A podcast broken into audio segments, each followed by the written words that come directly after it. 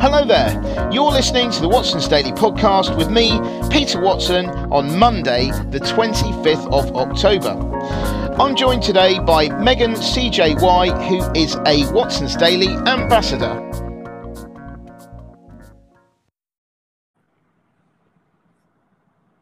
Hi there, Megan. How are you doing today? Hi, Peter. I'm doing well. And yourself? Yeah, not too bad. Thank you very much. So, um, what did you, what stood out for you the most in today's Watson's Daily? Well, the news that stood out to me most today was definitely Londoners get ready for expansion of low emission zone because All right. One of the main thoughts that came to mind when reading the story was that um, enacting yet another regulatory reform is a mistake. I believe as a result of this implementation, citizens from middle to lower socioeconomic strata will suffer more throughout the post crisis economic recovery. Mm-hmm. I mean, I, I think you know it's a very uh, it is a very difficult subject, isn't it? I mean, apparently um, this expansion that's that starts from today means that Londoners are going to have to pay a daily charge of twelve pounds fifty uh, for driving older and more polluting vehicles within this zone. Um, so I know like there's some small businesses for instance uh, i think they said in in in this particular article one uh, said that they might have to be paying 300 pounds extra per month um so so yeah but i mean it is it is a it's a big thing isn't it yeah, definitely. And I feel that um, with regards to those in lower to middle socioeconomic statuses, we Mhm. also have to consider that in the recent weeks, we have seen the price of ga- gas and electricity increasing sharply. Mhm. And I feel with that, it already puts a burden on one's disposable income as well as consumer spending power. Mm. So the main question in many people's head is already about thinking about how is it that we can save money on their bills. But Mhm. yet, with this implementation, there needs to be another consideration with regards to their transportation. Mm, mm. Yeah, I mean, what, what, what do you mean then? Uh, uh, you know, for, for that, do you, what, what, yeah, what, what do you think the implications are? I feel the implication is definitely um, needing to evaluate their household budgets, which is Mhm. already at a very small amount considering um, the need to diversify it into the um, high increase in energy prices. And with that also comes this issue of how is it that we can actually ensure that we still are able to pay for the necessity. Mm. Yeah, I mean, I, think that um, that it is that, that it can be very difficult. This is going to have um, impact on on individual um, yeah, household bills, but at the same time, um, we've got to try to. You know, everyone is is wanting to think about the environment, uh, etc. So, I mean, I, it seems to me that we are going to be short term. Everyone's going to be thinking about the impact on their bills, um, but but um, but longer term, obviously, we've got to think about things like building back better, building back cleaner, all that kind of thing. Um, but I I mean, I think that the I think that the latter is going to take a back seat. Um, because uh, you know, uh, although that is all all good, and I think that most people would agree that they want to have a better, you know, a greener planet and uh, and all that kind of thing. Sorry, that makes it sound. I'm not. I'm not just dismissing it, but I'm just saying that I think that that is an overall concern. However, Mhm. bringing it into the real world right now, when household budgets are are um, are, are not looking uh, yeah, or are looking very di- uh, tricky, um, then I, I think that um, they are at the moment that you know they're going to look for cost uh, over over you know let's say renewable um, uh, long, longevity potentially. Mm-hmm. But Yeah. um, what do you? Sorry, yeah, go ahead. No, it definitely reminds me of what we said earlier in our call about do we eat or do we heat? Hmm And it goes to this idea of, um, although, of course, we understand that these reg- regulatory changes is necessary with um, energy efficiency, wanting to move forward to a net zero status quo. But I think with these two regulatory changes, it will definitely put a burden on many. And it comes back to this idea of how is it that we're going to cut costs? Because, mm. Of course, energy efficiency, as you said, is very vital to our livelihood for the future. But mm. I think for many, we don't really have the luxury to think about that just yet. Mm. Yeah, definitely. Uh, I mean, it's it's uh, it, it's it's I think that for some, for a lot of people, especially on lower incomes, will be thinking that this whole renewable malarkey is all about uh, is is a nice thing for rich people to think about. Um, but the reality is, they everyone you know they and many people um, want to have you know prioritize lower bills. Um, so I mean, we obviously this we'll we'll we'll see what happens with this. I mean, there were um, there was talk, wasn't there? This, the, oh, you know, going back to the ultra low emission zone thing. Um, there was a lot of there were a lot of groups that were saying that now is not the time to to be to be implementing this and, and putting the this pressure on, on uh, budgets right this minute. You know, they were trying to knock it into next year when they argue that people would be a bit more able to pay for it. Um, mm-hmm. So, um, so yeah, I mean, you, you, so you're saying that you think Sadiq Khan should have uh, maybe left it till next year?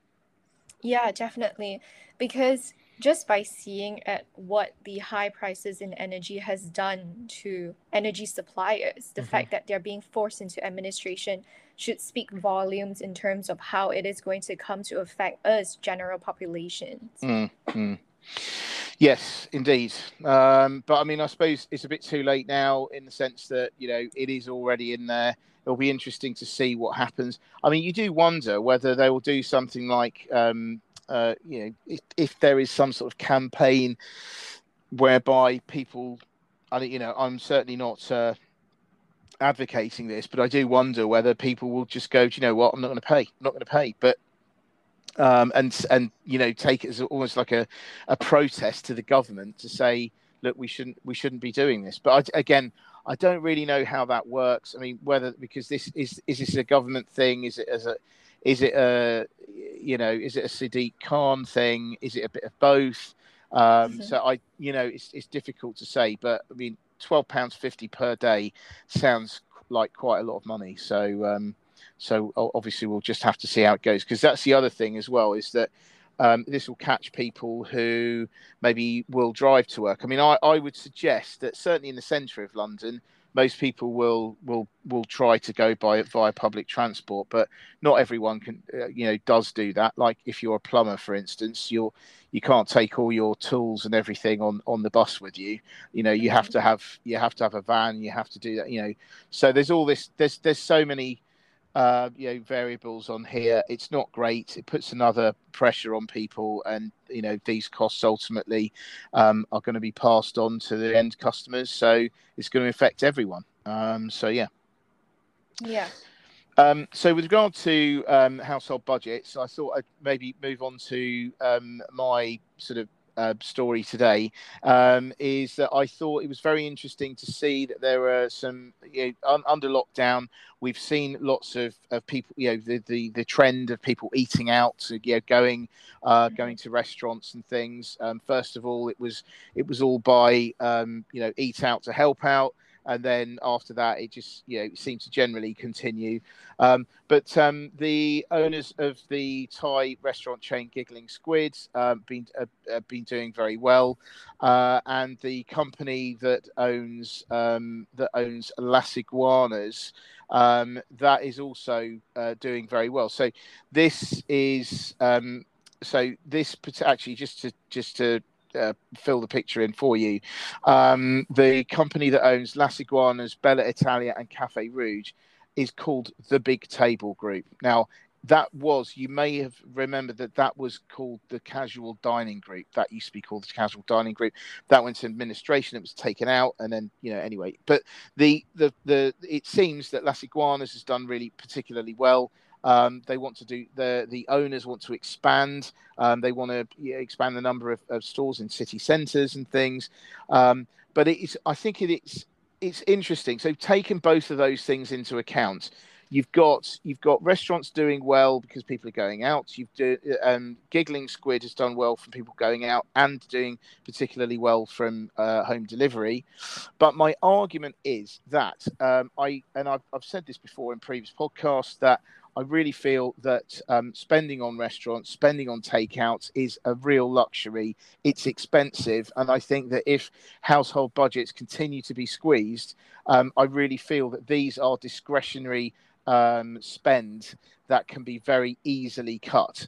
Um, I mean, I know that there are people saying, well, you know, we've got to have some pleasures uh, in life. We've got to have some, you know, and people will like things like having a, um, you know, something to like takeaway to look forward to on, on Friday, for, uh, on a Friday night or Saturday night, or Friday and Saturday night for for, for that matter.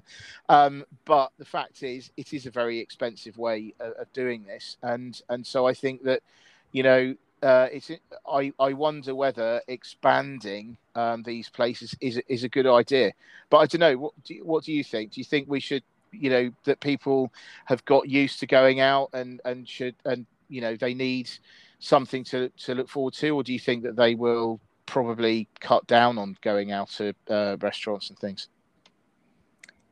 Yeah, I definitely feel. I mean, of course, everybody is getting tired of being at home during this COVID nineteen um, mm-hmm. pandemic, but I feel as you look into the foreseeable future, it will definitely be the latter. The fact that we will start to cut down on these different luxuries because. Mm-hmm once again, with um, what we stated earlier about the two different regulatory implementation, mm-hmm. we really need to be able to find a way to still be able to accommodate for our necessities. And mm. if we are going to, you know, stick to our current habit of going out, it might spread us thin in terms of our budget mm. for our different household expenditures. Mm. So I think the big question here is definitely how is it that we're able to you know deal with all these regulatory changes that is too late to be um, reversed and mm. also still being able to maintain the necessities mm.